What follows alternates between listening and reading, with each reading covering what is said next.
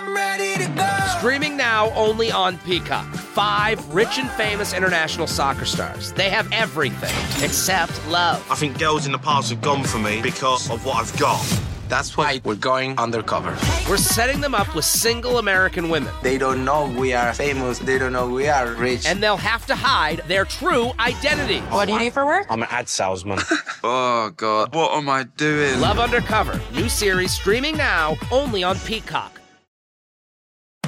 With the first jewel claim. Oh, it's a photo of the Derby. Mystic Dan. The race for the Triple Crown erupts into an epic party. The Preakness Stakes, May 18th on NBC and Peacock. Welcome to the Peter King Podcast, where I interview and have conversations with people in and out of the sport of football and try to educate you about the world I live in. So, this week, our guest, Steve Wyche, highly respected NFL.com and NFL Network reporter and analyst. We will preview the National Football League training camp season, which gets underway here in the next week. And Keith Hernandez, 1979 National League Most Valuable Player, widely respected voice around Major League Baseball. He wrote a book, he wrote his memoir, partial memoir. It stops around 1980. He wrote a book called I Am Keith Hernandez. And for you Seinfeld aficionados, you might be disappointed. It's not a lot about Elaine Benes. Anyway, let's uh, start off with three quick thoughts about my life and about the National Football League.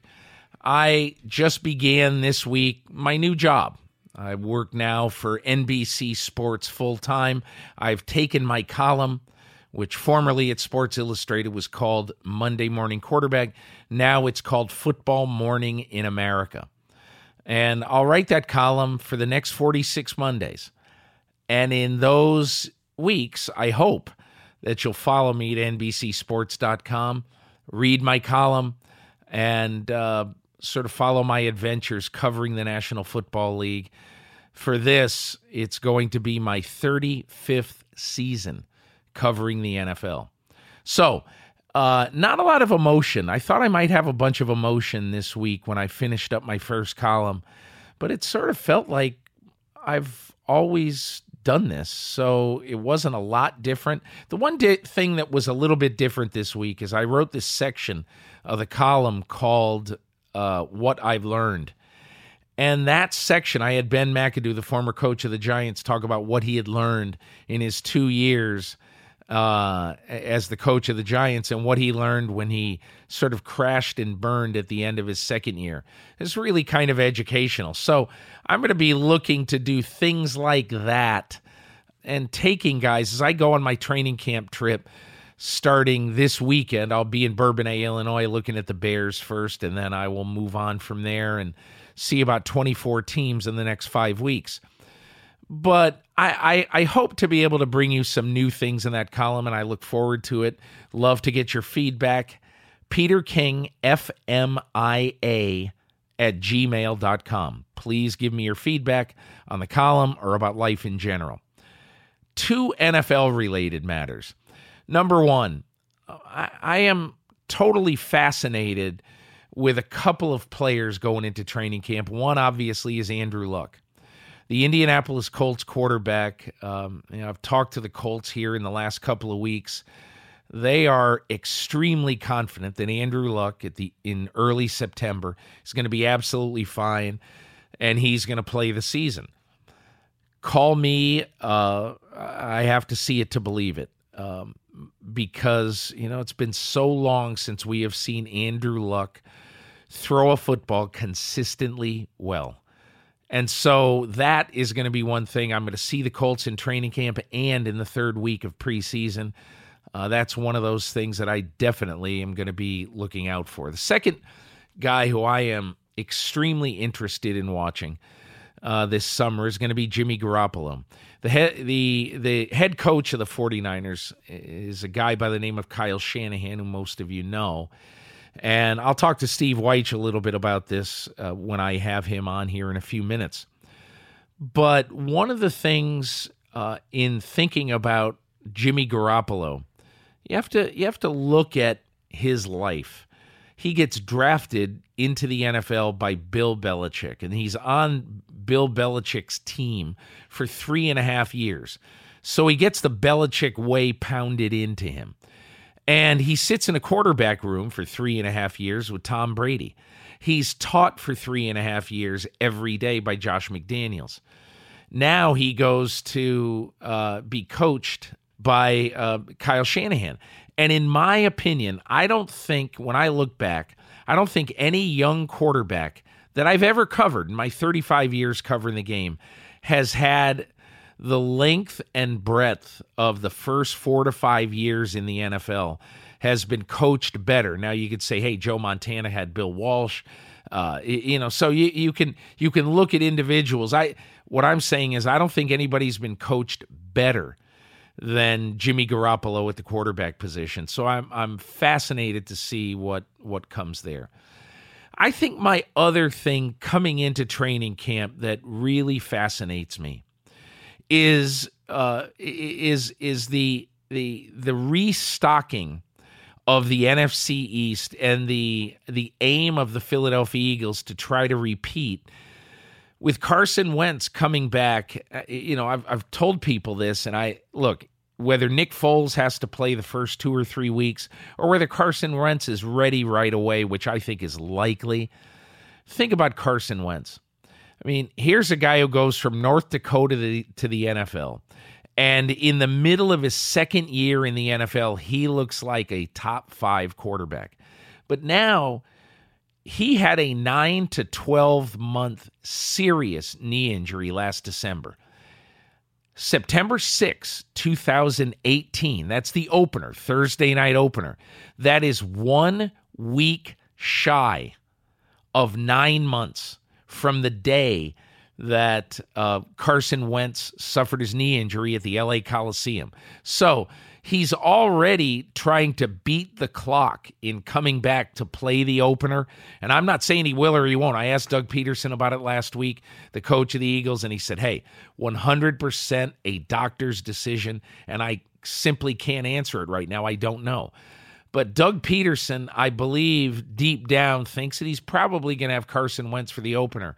But just look at how close that's going to be. So the Eagles, I think, are in pretty good position as we enter this year. But the Giants have been I think, I, I don't want to say vastly improved, but I think significantly improved, especially on offense coming into this year. New left tackle Odell Beckham back, Saquon Barkley back as a, a kind of a franchise runner, they hope.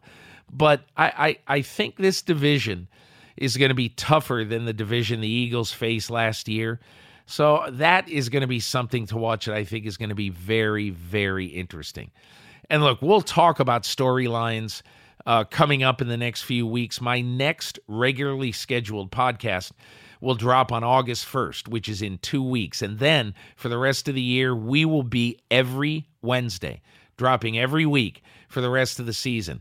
I will have some conversations from training camps around the NFL as I go on the road.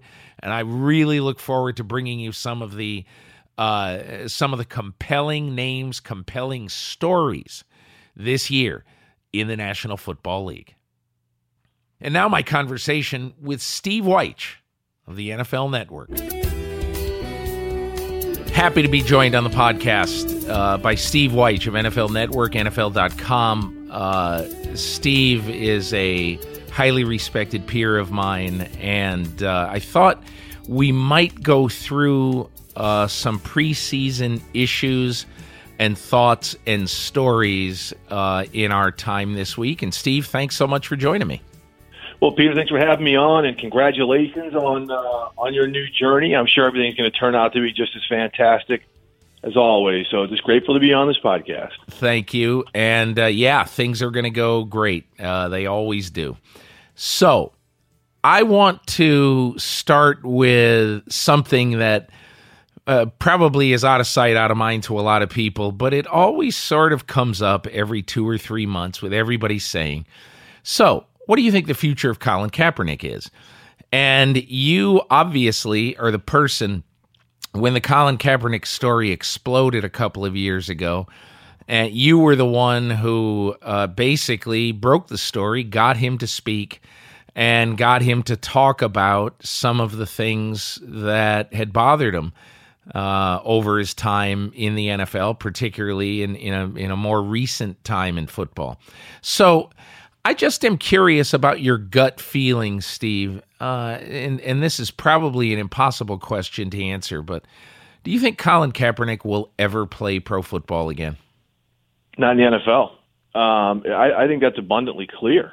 We you know we, we look at teams last season. Houston with his with its injuries at quarterback had a great opportunity to bring him in and to possibly salvage what could have been a good season despite all the injuries. They just turned their nose up at him and decided. I mean, I, I watched them on a Christmas Day game just get completely taken. T.J. Yates was a quarterback had had been out of the league, hadn't played, you know, in a long time. And it was just like, okay, they're, they're just kind of cutting off their nose to spite their face. And I, you know, Houston's not the only team. I just use that as an, as an example, but no, I, I think he's done. I think um, teams have said, even though there are other players who've taken knees and other players who've raised fists and other players who've spoken out about some of the social injustices that Colin Kaepernick spoke about, he's he's the example. You know, he's he's the the guy with the big afro who symbolizes um, a gesture that rankled ownership, that drove uh, the NFL kind of crazy about what to do. Um, some others, if we bring him into our locker room, despite the fact that maybe he's better than at least our backup quarterback, it could be such a distraction. It could be such X. It could be such Y, such Z, that it seems like every owner comes up with more cons in terms of signing him than pros. So I think Colin Kaepernick's future is going to be uh, doing what he's doing. You know, trying to bring some some positive uh, change uh, to a lot of underserved communities, to a lot of underserved people. But I do think that he will no longer play in the NFL. I think that ship has sailed. Steve, you raised the point of he is the guy with the big afro who rankled ownership. How much of this do you believe is racially driven? I think to some degree, um, it, you know, you have to say it is. I mean, Colin Kaepernick, um, he's a guy who's speaking about about racial issues. He's he's in my first conversation with him after he sat down in a preseason game against the Packers about this.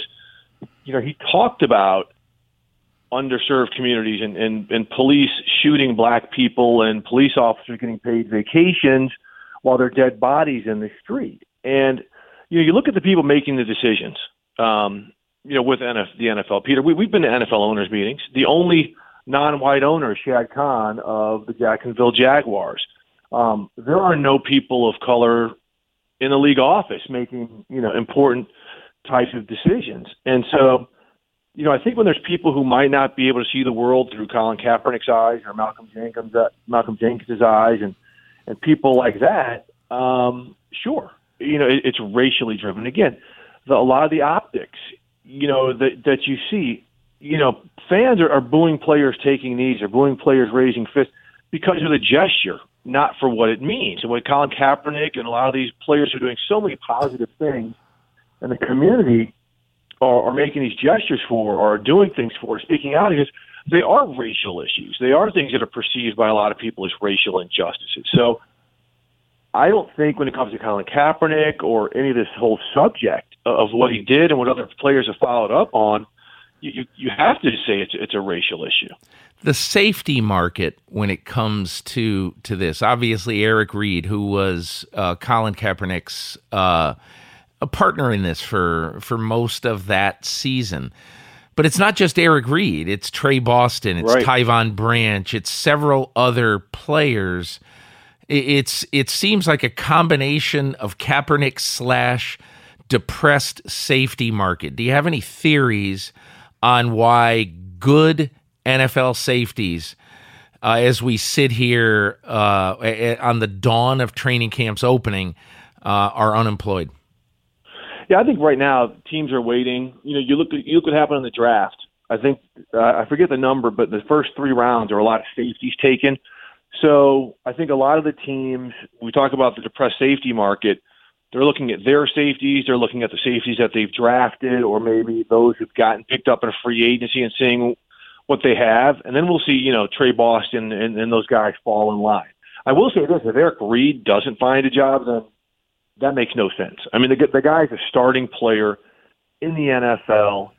Um, I think the two. Profile. I think the two of them are Eric Reid and Tre Boston. Both of those guys are well above average uh, yeah. NFL players, and that's going to stink if those guys both. And and look, I hate to say it, if Boston gets signed and Eric Reid doesn't, I, am gonna. I, I, think a stink should be raised.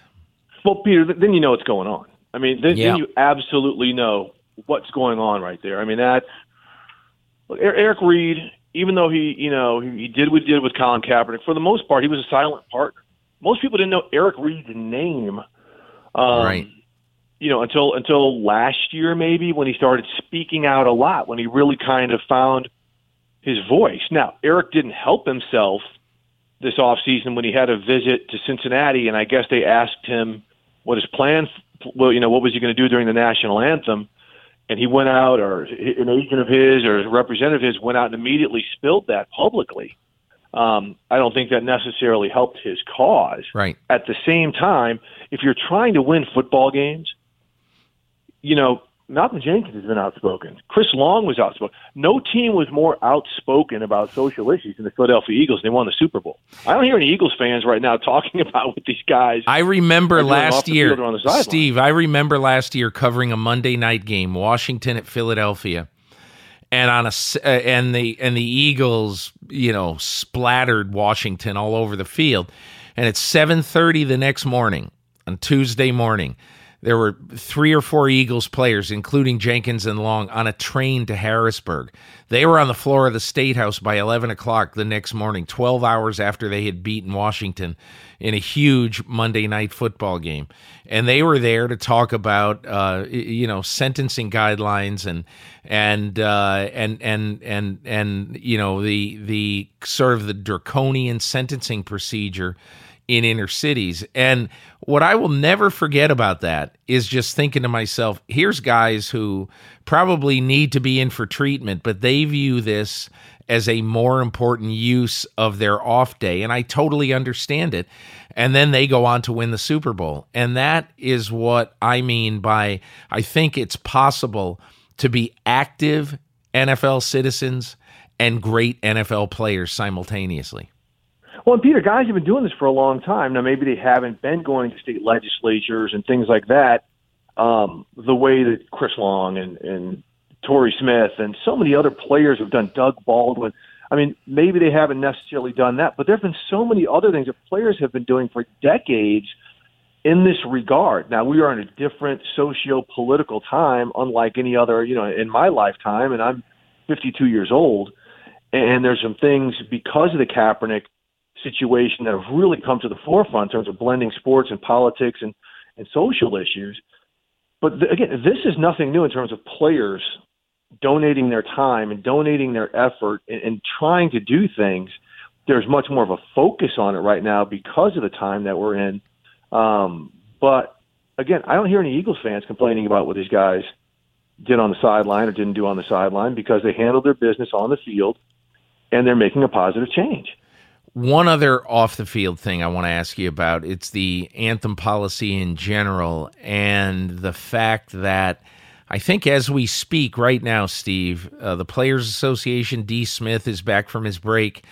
Uh, people in the NFL offices are coming back from their uh, summer breaks. And uh, I heard on Friday that as soon as midweek this week, there could be a meeting between players and uh, ownership representatives, commissioner representatives, whether it's Roger Goodell, about trying to find a bridge between the uh, you know, between the two sides on the anthem policy and whether the NFL would be willing to bend at all in any way. I'm wondering, is there a solution to this other than the NFLPA taking the NFL to court as they've threatened to do?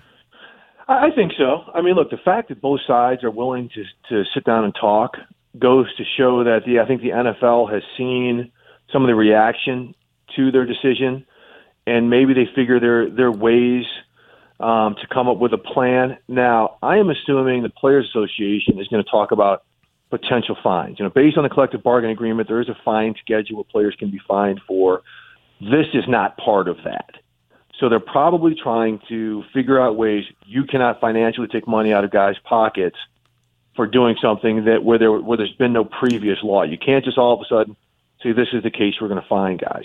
So maybe they're talking about a disciplinary schedule um, in that realm. I don't know what it's going to be, but I think the fact that they're sitting down and talking and you know once again being reactive but also trying to be proactive um, i think there are ways they can figure this out. I don't know what the solution would be and, and frankly peter i think you're with me on this. I don't know why they necessarily felt there was a need to change anything. Well i mean in my in in, in my opinion if they de- if they definitely wanted all the players to stand they should have done just what and you know this is this is a this is frowned upon anytime I even mention it. If if you ever mention what any other sport did that was smart, uh, you know, uh, when the when this happened in the NBA with Chris Jackson, uh, and he wouldn't stand for the anthem, they had a meeting and they figured out a solution. And whatever the solution is, you can't basically the relationship between De Smith and Roger Goodell is so poor that anytime a solution to a problem that involves the players is dictated to the players, I guarantee you that unless it's, yeah, the sky is blue today, unless it's something so patently obvious, the players are going to chafe at it. And in my opinion, rightfully so. But I, I do think it's not it's not the be all end all.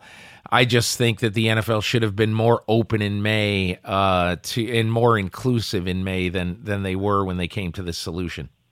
Totally agree. Totally agree. It just seems like they, they came to the meeting, so let's come up with a policy, and that's that. And look, we heard Jed York say during the meeting he was texting back and forth with Richard Sherman, who's on the executive committee of the Players Association, saying, "Here's what we're talking about." And he was one owner who was at least trying to get some play, make some player outreach. But of course, as we know, that wasn't the case with the majority of the owners. As, as they again, they they made this decision, and I guess now in, in reaction to that, maybe they will listen to some of the reaction from the players and the association to see if they can figure anything out. In our time remaining, Steve, I want to ask you if you're a fan of the Philadelphia Eagles and you are still on uh, you know Super Bowl uh, hangover what either gives you reason to think that they will have a good chance to repeat, or what gives you reason to think that uh, they might be in a little bit of trouble? Well, great question. First off, Peter, we, we know how hard it is for teams to get back. I mean, it's just so difficult. They've, this is the longest season most of them have played before. The off season gets a little shorter. Um, but here, here's where I, I think the Eagles are different than a lot of teams have been to the Super Bowl. Have you heard a whole lot of guys on their team asking for more money or new contracts? That's a great point. I great be, point. I need to be paid. That almost always happens to teams that win the Super Bowl. Like, okay, I helped you get here. I need to be the highest paid pass rusher. I need to be the highest paid corner. You haven't heard a lot of that. So it seems in, in terms of having contracts settled and and pecking order and, and ego, you just haven't heard much of that. Plus, look, if Carson Wentz can come back at some point early in the season, I mean, we've seen him in person. This this dude is is an incredible football player. I mean, he is a special, special football player who's going to be make who's going to continue to make guys better, who's going to continue to get better himself. You know, I, I think these are reasons why you should feel optimistic. Again, but to my first point, almost all the time with you know with Seattle, okay, we got a Super Bowl. I need to be the highest paid corner or running back or whatever those things started to surface. That just hasn't bubbled up in Philadelphia. In terms of them not getting back, it's just look, it's hard, and, and the NFC is going to be so good. I mean, the Rams are not going anywhere. Um, you know, Green Bay with Aaron Rodgers getting healthy. There's just so many teams. The Vikings are stacked. The Falcons are stacked. Um, it's it's just hard to repeat. One little injury or one little hiccup can derail things. But I think the Eagles have a very, very good foundation in place. And at the very worst, they're going to contend to come out of the NFC. Three compelling teams out in your neck of the woods in the Pacific time zone. Let's start with the Rams. I am tremendously, I'm kind of captivated by the Rams because they end last year. They sort of hit a wall in the playoff game against the Rams. They sort of look like the enormity of it got to them. You know, Yep. golf sort of was the golf of 2016. And so I, I, I wonder, what do you think of the Rams this year? I, I really like them. I mean, and that's great. That's a great jumping off point that playoff game because it just looked like it, it was too big for them. Like they weren't ready. They had a home game and everything, and the Falcons came in, and the Falcons weren't great. I mean, that was just kind of an ordinary performance, and, and, and they beat the Rams. There was no juice to them. So I think in adding an Aqib Talib and getting an Ndamukong Suh who doesn't have to be the alpha dog, I, I think they're going to be good. I think this defense is going to be better. And, and here's here's a player. If he stays healthy, Peter, we all need to look out for. It is it's going to be one of those off-season moves that no one's really paid attention to. The Rams signed cornerback Sam Shields. Remember, he missed oh, last Oh, yeah. season. There were some concussion issues. Yeah. He's a very good player at Green Bay. He is now going to be their third corner. Okay, if he if he's able to stay healthy, they love what he's doing. Their cornerback situation is so interesting. You so know? they are, but they've got so much speed, and they've got so many guys who can get their hands on the ball to give that offense short fields. Um, and then the Brandin Cooks. I mean, they're over the moon about his his potential and and, and Sean McVay's offense. Just his speed and, and his game breaking ability. You know, I, I really like them, and a lot of it has to do with just the fact of Sean McVay um, and Wade Phillips. I mean, you continue to hear people who worked with McVay, who faced McVay, who are just like, this guy is on such a different level. Like he's on that Sean Payton level in terms of scheming, but just overall in terms of galvanizing players as a unit and individually, he is on a whole different level in, in that in that communication realm. So I think I think the Rams are going to be there with all that talent and him him kind of organizing it all. Let's move up the coast to the 49ers, to my other two teams that I want to talk about the 49ers and, and Raiders. The 49ers absolutely interest me. I was in Tahoe last week at this uh, at this golf tournament, uh, the that that celebrity golf tournament, Right. And I walked uh, I, I, I the practice round. I walked around with Tony Romo, and we spent probably three holes talking about Jimmy Garoppolo and the influence of Kyle Shanahan on him. And he is so bullish. He thinks Kyle Shanahan gives him a great chance to be successful. And I I just I I think Garoppolo is going to be one of the compelling stories of this year. Tell me about the 49ers and whether they are ready to compete toe to toe right now with the Rams to win that division. It's going to be interesting. Um, I'm not going to say that they are yet, just because the Rams have playmakers at all the key spots except for pass rusher, Yeah. um, an edge pass rusher. Whereas I, I don't I don't know who those players are for the 49ers All right now. So, but you, you mentioned Kyle Shanahan and Peter. You and I have talked to guys from the Legion of Boom and, and things like that about facing Kyle Shanahan. I mean, I will never forget Richard Sherman coming out and saying from play one when they used to play the Falcons that you can tell Kyle Shanahan knew how to exploit their defensive principles. And they're Yeah. sitting there like, oh my God, this guy, there's ways we can communicate that he knows about, and he's getting ready to blow us up Yeah. just because of, of, of, of what he knows. And what's interesting, uh, NFL Network this year, Jalen Ramsey, the cornerback for the Jaguars, came out and everyone thought it was a shot at Jimmy Garoppolo, where he said, I'm not ready to crown Jimmy Garoppolo yet because when 49ers took us apart, it was scheme related stuff. Wow. I was like, well, there you go. That's There's really interesting. I, I gotta.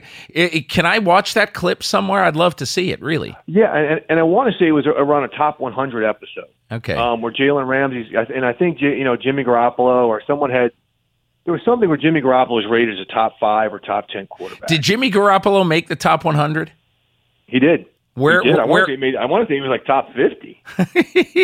yeah, Well, I'm not So- a big fan of the top 100, but I'm a fan of that pick because I think he's going to be really good. Anyway, Yeah, and, espe- and especially with Kyle Shanahan. Again, Yeah. the, the schematics of it all. You know, just I'll just never forget Sherman and those guys telling me how Kyle Shanahan just just schemed up just incredible stress on them, and and I think that's what he's going to be able to do this year. so let me finish now with Jon Gruden, and you know I got my skeptical hat on. I'm not. I I, I like Jon Gruden. I think he's. Uh, I think he was a good coach, and uh, I think he maximized what he was able to do, particularly that year in Tampa. Uh, but I'm I call me a little bit unconvinced. I think his last five or six years there, uh, he's right around 500. Didn't win a playoff game. Never really developed a quarterback, and now kind of goes to a place that has a just add water quarterback. And you would think that they're going to make that next step and be right at the top of that division. But give me your gut feeling on the Raiders. I think they're boom or bust, Peter. Yeah. Um, I, I think it can go very well for them, or it can get very ugly. And that division, I, I think going into the season, the Chargers have got to be the team to beat because they are stacked. I mean, that addition of Derwin James really. really if they didn't lose Hunter. Henry, I'd pick them to win that division. yeah, I, I don't know who like- I'm going to pick, but Hunter Henry is really a like huge him. loss. Yeah. Yeah, get, getting Mike Williams back, I think kind of they can do some things in that passing game. But but to get back to the Raiders, you know, I spent some time with them at minicamp, and I just they're they're hard to figure out because you know they've got all that talent on the offensive line. They've got Amari Cooper, they've got Martavis Bryant, they got Jordy Nelson, but are those guys going to hit, or are those guys going to be so so? Right. you know, Marshawn Lynch is going to be fine. They're they're they're bullish on Doug Martin right now, but I want to, you know, I've heard all this stuff before. I want to see him when they get the pads on, and if they think he can flourish, you know, because what Gruden wants to do is he wants to pound teams. They're going to use fullbacks, they're going to use H backs, and they're going to set up the play action passing game, which would be great for Derek Carr. But defensively, you're you're just kind of like, okay, they got Khalil Mack, They got they're, they're very high. people. Yeah, I mean, Gareon Conley looks like he's the real deal if he's Yeah. going to be healthy. He looks like he's going to be a fantastic player, but they've got so many old players. Um, you know, I love the addition of Tahir Whitehead, the linebacker Yeah. from Detroit who came over, but I just they they've got proving to do. I mean, not just the coach, but some of the players. Because Gruden was not thrilled with the roster when he took over the team. As you see all the additions that he's made, so we'll see. I mean, this is this is going to be a quasi left turn for everybody who's been there, uh, coaching style and things like that. But if they hit, I mean, they could be really, really good. For the Raiders to make the playoffs, I think they got to be top three in the NFL in scoring. It's not impossible, but it's going to be hard for them. I just, I think their defense is absolutely run of the mill uh, with one truly great player, and so we'll see. But again, I, I just I'm fascinated by the Gruden impact, and we'll uh, we will see. A- any problems that you think with a guy who's been out so long?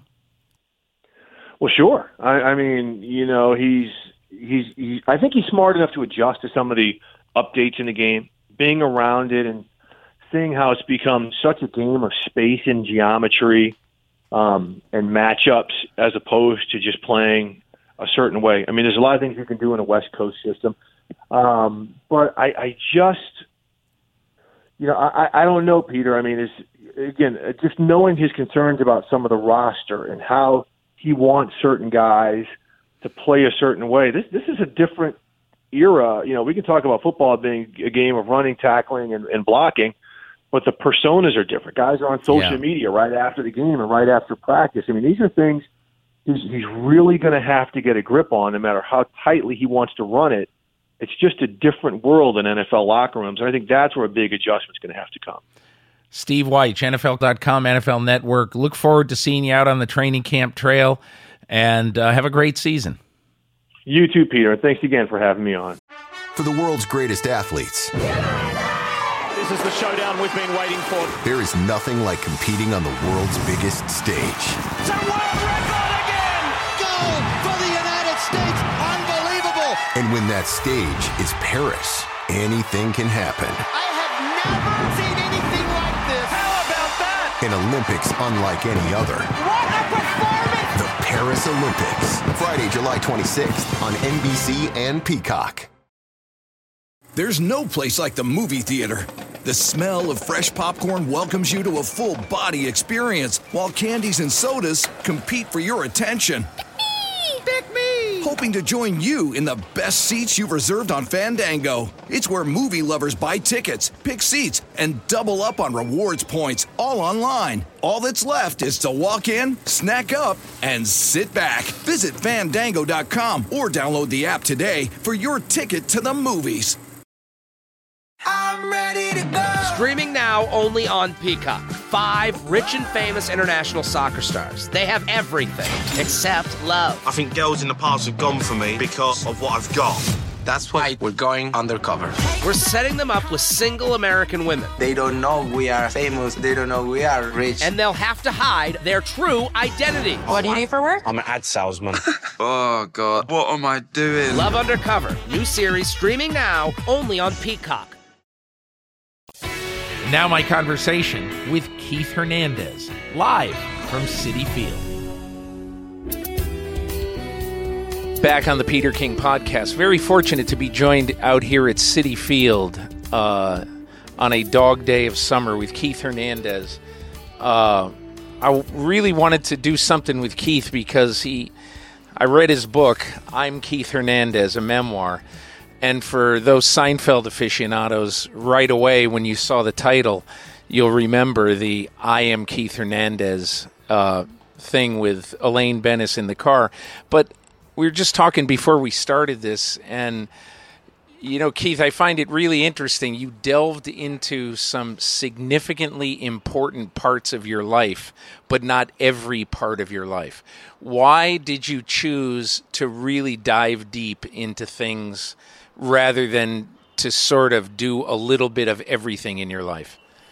Well, number one, uh, Little Brown, the publisher, wanted 90,000 words, which is around 330 pages. And uh, my writer who worked with me, Mike Ponce. Uh, we realized this is a two year project that um, if I was going to do my entire life, it that would be 800, 900 pages. So we kind of went to Little Brown, and I said, you know, this is going to be so condensed, it's going to be a book without substance if we do my entire life. So we sold them on the on the book being my formative years, and um, so it starts with my youth, obviously my family, my brother, my my parents, little league, minor leagues, and uh, actually the title of the book I'm Keith Hernandez is twofold. It ends in uh, May 1st, 1980, when I finally realized that I was a major league player. It was even after my MVP year because I had never put two years back to back, and I've always had bad Aprils. I had only one good April in '77, and I'd had a good year and a mediocre year, and then the the great year in '79. So I wanted to put back to back. I went into that spring training really uh, feeling a little pressure to do it, and uh, and getting through April. So I'm Keith Hernandez is the catchphrase because it's the Seinfeld line. It'll get everybody's attention. But really, it's uh, underneath. It's I'm Keith Hernandez. I'm a major league ball ball player. I'm a peer and belong on the same field with Pete Rose, Steve Garvey, Willie Stargell, my contemporaries. You told a few stories in here that there was there was I think a banquet in Kansas City where you heard George Brett make a crack about you as a hitter and you were really pissed off about it. And you were always sort of fighting for that acceptance which really to me seems crazy when you think about it because I'm a big baseball fan and I only remember Keith Hernandez the dominant player.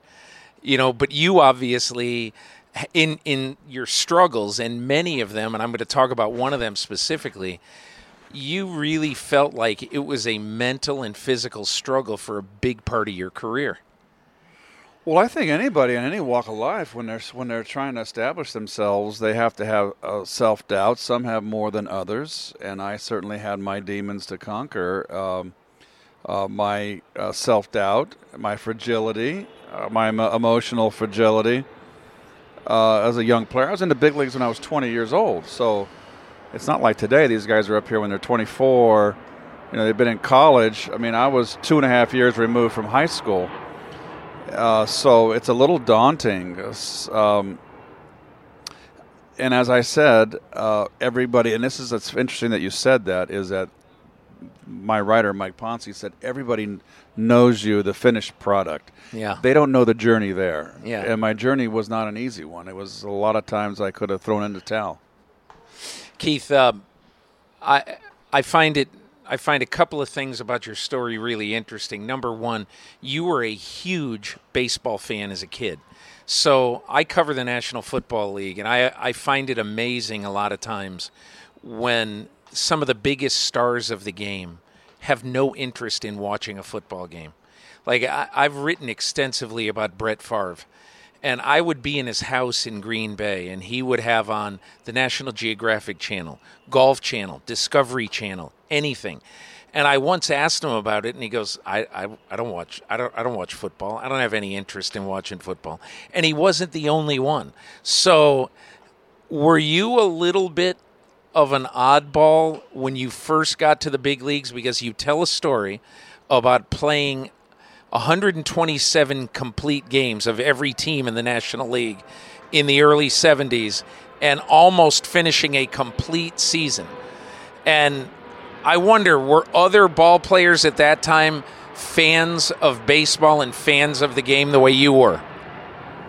Well, I don't think I was. I, was, I played the Strat-O-Matic League, and that, that that's what you're talking about. The Yeah. '71 uh, season. The New York fans and the fans back east. I wasn't a fan that knew that can rip off. Uh, uh, you know, Ken Boyer in 1964 hit His you know, stats, I- yeah. I, I wasn't like here. They're crazy. They, they know stats. I was not interested in that. I knew what they did, what their average was, their you know if they hit home runs and their RBIs, but I I wasn't as rabid a fan as they are on the Northeast. Um, but I love baseball. I love looking at the sport page every morning. Uh, when I got up, I followed my my teams and uh, National League in particular, and uh, I think I was. It's what I wanted to do. It's, it was my dream, and I had my, my players that I loved, and I, I followed. I mean, I grew up in the era of Hank Aaron, Eddie Mathews, and Bob Gibson, and Ken Boyer, as I mentioned, Mickey Mantle, Roger Maris. So that was a great era of baseball. you were a very big person when it comes to confidence and you write about this and one of the things i thought was really poignant the story you told about uh, about ken boyer your manager coming to you i believe in 1979 um, you were you were slumping a little bit and he came to you in 1979 and said and i'm going to quote from the book this was on an airplane and you were on the way to Houston and he said to you, I've seen you hit, Keith, and I know that you're something special. And I'm telling you right now that you're my first baseman. You'll be in the lineup every day, even if it costs me my job. So stop worrying. Go out there every day, have fun, do the things on the field I know you're capable of doing. He was finished. Boyer pat, pats me on the arm, smiles, and moves on. And you say, I'm no longer suffering, I'm breathing. So, what was it about confidence? And that can probably spread to a lot of different things in life. But confidence was so huge with you as a baseball player. Oh, I think it's it's huge with anybody, uh, any player, and you gotta you gotta believe in, in what you're doing and that you belong. You know, if, we have to overcome those those the, the self doubts, and uh, you have to push through them. And with production on the field, you have to go. out. No one's going to swing the bat for you. Uh, you have to do it yourself, and um, that particular instance there was 1979, which was wound up being my MVP year and my batting title year, where I led the major leagues in hitting at 344. Uh, and I got off to yet another bad start. I'd had a breakout year in 77 where I hit 291 and I hit 15 home runs and drove in 91 runs. I came back in 78, had a good first half, and then I just had a miserable second half. I wound up hitting uh, 250, 250, 260 for the year, and uh, drove in 50 runs. It was a terrible, terrible year. And then I came to camp. Uh, Boyer was hired the second half of the year in '78. Vern Rapp was fired. Kenny took over in spring training, and he had managed me two years in Tulsa, where I won a batting title there. He had seen me play. So he was the right guy at the right place. And again, I got off to a terrible April in 79. I was hitting 230. I had just had a the game prior was a game against the Pirates. I went three for four, and I had no idea I went three for four. I forgot that, but still, I went. To, we're flying to Houston, playing in the Astrodome. I never liked hitting in the Astrodome. They had a doggone good pitching staff, and Boyer to and come terrible back, hitting background is a terrible hitting background, uh, and Boyer came back and said that, and it just uh, took the whole it was like it was like a big weight on my shoulders got lifted from me. And uh, lo and behold, I went out, went four for four the next night against uh, Ken Forsch, and I was on my way. I never looked back. I, I hit 300 the rest of the May, April, I mean May, June, July, and August. And obviously, I had uh, August. I hit 385. I didn't hit under 300 for the lowest I hit for a month, and I won the batting title. So things like that turn your career around, and there's a lot of that in there. There's people in my life that were there at a certain time that if they weren't there, it could have ended a whole lot differently. You know, your acknowledgments and the people who you kind of call out in a good way in this book. There's Ducky Medwick. Yes. I mean, and and a bunch of people who, you know, I would never, I would never think would have an influence on your career. For the old timers out there, tell them what Ducky Medwick did to help you along the way. Well, Joe uh, was the minor league uh, hitting instructor in the Cardinal chain. So he was the over. He would rove around, and he would come in for a ten day homestand, and uh, you know all, all the teams. Uh, what he said to me never really made a lot of sense, but he really helped me as far. I was very temperamental. You know, when you're in high school, you're hitting 500, and then get and all of a sudden the big big adjustment with playing professionally is uh, learning how to play every day. In minor leagues, you play around 128 games at least. Back in my day, 125, and you're not going to hit 400. Uh, I didn't. I hit 255 in A ball. I, my first year, I hit 260 in Double A. I didn't take off till I got to Triple A, and I was very temperamental. Uh, you know, throwing dirt and throwing helmets, and I wasn't a water cooler breaker, but throwing bats and very, very, very, very temperamental. And Joe helped me more as far as learning how to play the game every day and not getting so emotionally wrapped up. That was his value to me, and I really liked him. And he took a he took an interest in me. I guess he had to because I was a, one of the top prospects. Yeah. Of course, he was going to be looking at me and uh, you know what's he doing hitting 250 in A ball? You know what's he doing hitting 260 in in, in Double A? I'm you know sure the I, Cardinals were concerned. You, you know what I really liked about the stories you told, told, particularly about the old Cardinals. You're in a slump one day, and here comes Lou Brock to the end of the bench, telling you to stop sulking. And you know it was cool to see. Bob Gibson kind of get on you. That you, eh, you know, I, I'm from afar. I wouldn't know Bob Gibson, but that's what I would think that Bob Gibson would do. He would tell you, "Hey, Rook, stay in your place. Get out of the trainer, training room," and things like this. Pete Rose coming to first base and talking to you about hitting there and around the batting cage. It seemed to be, even though it was a real competitive time, it seemed to be a time where other guys would really try to help you out. Well, the Cardinal organization was pretty much they threw you in the water, and if you either sink or swim, there wasn't a whole lot of encouragement like in today's game where players are patted on the back and is all this concerned about their uh, the, their the how how they're feeling. You know, in our day, it was just you know you're you're in the big leagues, um, you're here for a reason. Go out there and do the job. Uh, Lou Brock was an enormous help to me. He was my mentor. Bob Gibson was the old school guy, uh, the most dominant personality I've ever experienced in a clubhouse. Uh, and you know, rookies were plebes, and uh, he was tough, boy, and intimidating. Where Lou was uh, was very soft spoken, so it was like a good cop, bad cop. But Lou took a very good interest in me, and there's a lot of other people that came down the pike, other teams. Willie Stargell was so wonderful to me, uh, Steve Garvey. Uh, and again, you mentioned Pete Rose. So I was always a sponge. I always wanted to listen and try to pick up what I could to improve my game. Even Ted Williams, the time you ran into him, yes. that was that was an interesting story that you told. Yes, uh, I, after I'd won the MVP, And the batting title, I went to Chicago and did the the biggest sports convention. I was signing autographs there, and and Ted came up, and I saw him coming, and uh, we had a conversation about hitting, and he, you know, he, he, you know, it's Ted Williams. I'm 25 years old, and he's asking me questions about hitting, and uh, there's one particular question about two strike hitting, and I was so nervous, I didn't really articulate it well, and he said, "Well, that's that's no that's no approach," in so many words. Um, and then he realized there was people around, and he apologized to me, whispered in my ear, "I'm sorry, I didn't mean to embarrass you." I just wish I could have had that conversation with him more as a veteran, uh, because I would have loved to have picked his brain. But we did have a great conversation. We did agree on one thing. He asked me what's the easiest pitch to hit, and I, and I'm sitting there. I'm afraid I'm going to say the wrong answer, and I go sheepishly. I go, "Well, the pitch up and away," and he goes, "Absolutely." And I, he goes, "Why?"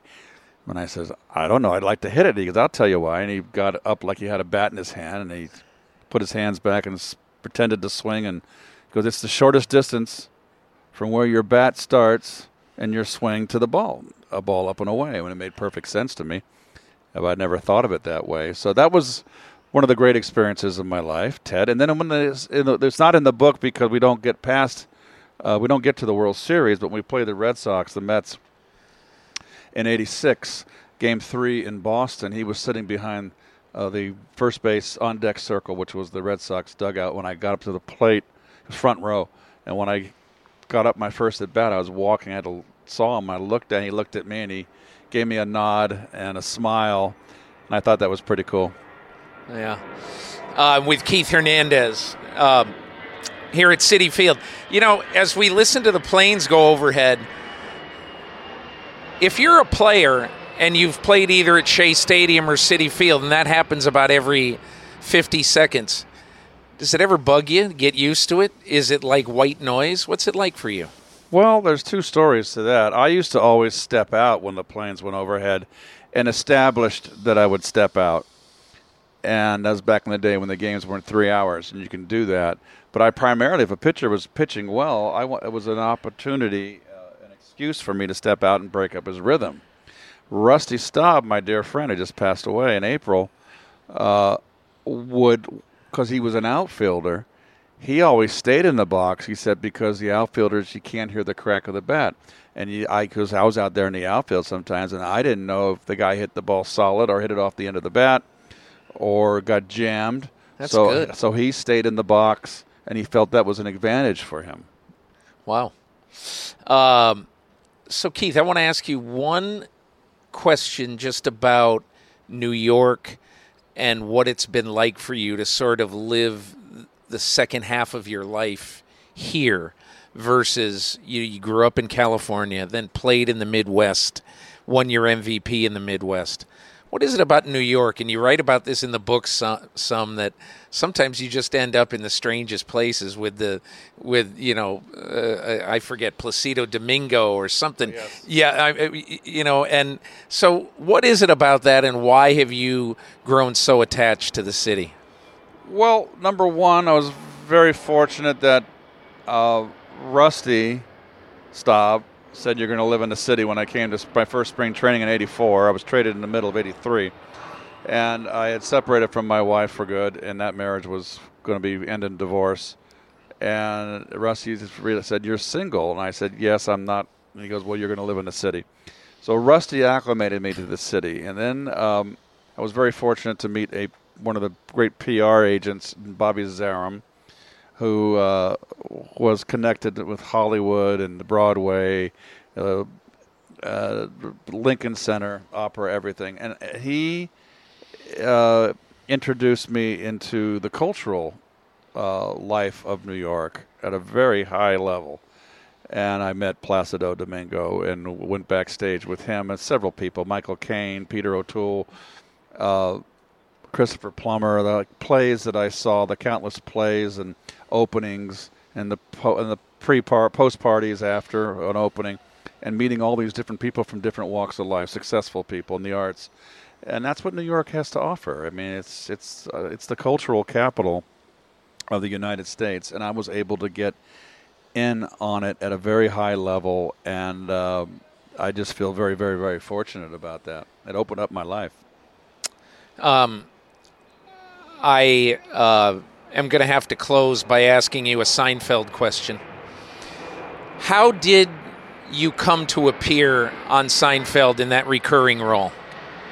Well, uh, the only recurring role that I had was I, I, was I played myself again in the in the final episode. That episode, the boyfriend was an hour. I was using sweeps, so it was it was not. It's shown in two parts today, but actually it was one. Uh, Jerry's a Met fan. I was his favorite player. He conceived the uh, idea, uh, the, uh, the the idea of the uh, of the episode, and with help from Larry David, they expanded upon it. And uh, I was a year and a half, maybe retired, maybe on my in my second year of retirement. And uh, I don't know why they didn't call the Mets to find out where I was, but they called my agent Scott. Was my last agent was Scott Boras, and Scott Boras called me and said, you know, do you? I, I don't watch any prime time. Did you know what the show was? No, I'd never seen it, and, uh, and I have only seen uh, a handful of episodes. I'm, I'm just not a primetime watcher. We play baseball, we play night games. Yeah. So when primetime's on, we're playing. So it just continued on into my retired life. But at that point, I was only a year and a half retired. So I had no idea what the show was about. Uh, he said, uh, Scott said it was just minimal lines. They pay you fifteen thousand dollars, fly out to L.A. for a week. I, so I, I said okay, and when I got my script, I said, "Oh my gosh, I got all these lines on the guest star." so it was pretty daunting, but um, I, I, I, I got through it. I memorized my. But lines. you made the point that the lines, oftentimes in this show, are just sort of starting points. Yes, Yeah. that was the um, the thing that I enjoyed the most out of um, the whole week I was there with rehearsal was that there was three other writers besides Larry David and Jerry, and the principal actors all had a say and made suggestions to improve a scene. And Larry Dave David had the ultimate say on yes or no. Uh, what they would try it out, and uh, all trying to make the scene better. So that uh, I, I can't think of the proper name, but watching that that part of it going as as the as the show evolved uh, day by day, started Monday, and how they kept tinkering and tinkering and trying to make it better and better. Uh, that to me was just fascinating because there was a lot of sharp minds in there, sharp writers. And and was was it the case that Elaine is having the thought bubble is of who does this guy think he is? Was that her exact line as it was written? I don't recall that. Yeah. I do not recall. But that. was yours? I'm Keith Hernandez. Yeah, that was in there. That, Okay. that was in there. So that's a simple line. So um, that's all the creativity. The the creative part of it was just absolutely phenomenal to watch them just uh, do what they did and all the suggestions. And they made me feel very much at ease because they knew I was nervous, and, uh, and I realized within You, you on you did not, Well, especially at the bar. At the bar with Elaine, you're like, you're just a guy at a bar. Well, I was very I was very nervous, and it's like you know getting up with the bases loaded in the seventh game of the World Series with the game on the line. You know, it's all that stuff's underneath, and this was not my area of expertise. And Yeah. I remember Jerry when we did the when we did the uh, we had to do it in front of a live audience on Friday night, and I was all nervous because it was like you know you can't make a mistake. You got to do it, and. Um, Jerry said, "What are you nervous about? You hit in front of fifty thousand people. There's only five hundred up here." And I go, "Yeah, but I don't have to memorize lines." so um, it was a great experience of my life, and uh, you know, it's just something that it just fell out of the sky. I was very lucky. That show became it's one iconic. of those. It's one of those things that you do, and for the rest of your life, you'll be reminded of it by doofuses like me. Yes, Yeah. and not doofuses, but pe- people. Well, that show was very popular. It's an iconic ep- show, and it also was an iconic uh, episode. So I feel very fortunate. Yeah. By the way, what's your favorite football team? Do you have one? Do you care about always, football at all? Uh, I was always a Raider fan, and um, it was hard to root for the Raiders in the uh, last, you know, maybe ten years ago. For yeah, uh, twenty years ago, it was a hard period. Uh, it was a hard team to root for, but I'm kind of glad they're coming back. I kind of like them, but I've always been partial to the Raiders. Did, did you ever meet Al? No. Oh. Did you go to many games as a kid or Uh, any? they were over in the Coliseum. I was on the West Bay, but I Yeah. watched them all the time. Yeah. I never went to a Raider game, but uh, I certainly watched them all the time. Keith Hernandez, thanks so much for joining me on the podcast. It was fun, and and I'll just say this about the book: it's really, really an interesting book because it's not surfacey. You delve into a lot of your little demons and a lot of the things. I love the stories about the bus trips in Double A. Being on the bus for ten hours, you have the late game, the rain delayed game one night. than 10 hours, more like 21 hours. Okay, in Little Rock, I think. Yes. And you get it's rain delayed. Memphis, Memphis. Memphis, okay? And then you're on the bus the next day. You don't even leave till one or two in the morning. You're on the bus the next day, and you've got to play a night game. I think in El Paso. We had the day off, actually. It was Oh, a travel day because it was just 21 hours. so they had to be but on those long travel days. That was the other division, the Western Division in the Texas League. And it was 700 miles when I woke up at dawn, and uh, And you're probably not even halfway there. 700 plus. Well, I, it was a long way. I swore I'd never play baseball. If I had to go back to the Texas League, I'd quit. Yeah. Keith, listen, thanks so much, and, and best of luck with the book. Okay, thank you for having me. Thanks to my guests, Steve Wyche and Keith Hernandez. If you enjoyed these conversations, be sure to listen and subscribe to other great episodes in my podcast series, such as my conversations with Roger Goodell, Adam Schefter, and Drew Brees. You can find these on Apple Podcasts, Google Play, or anywhere you get your podcasts. Don't forget to leave a review while you're there. You can also hear the Peter King podcast on SiriusXM Radio every Saturday morning at 7 Eastern on Mad Dog Sports Radio, SiriusXM, Channel 82. Thanks to the fine folks at Cadence 13 for their production work, and I'll see you next time.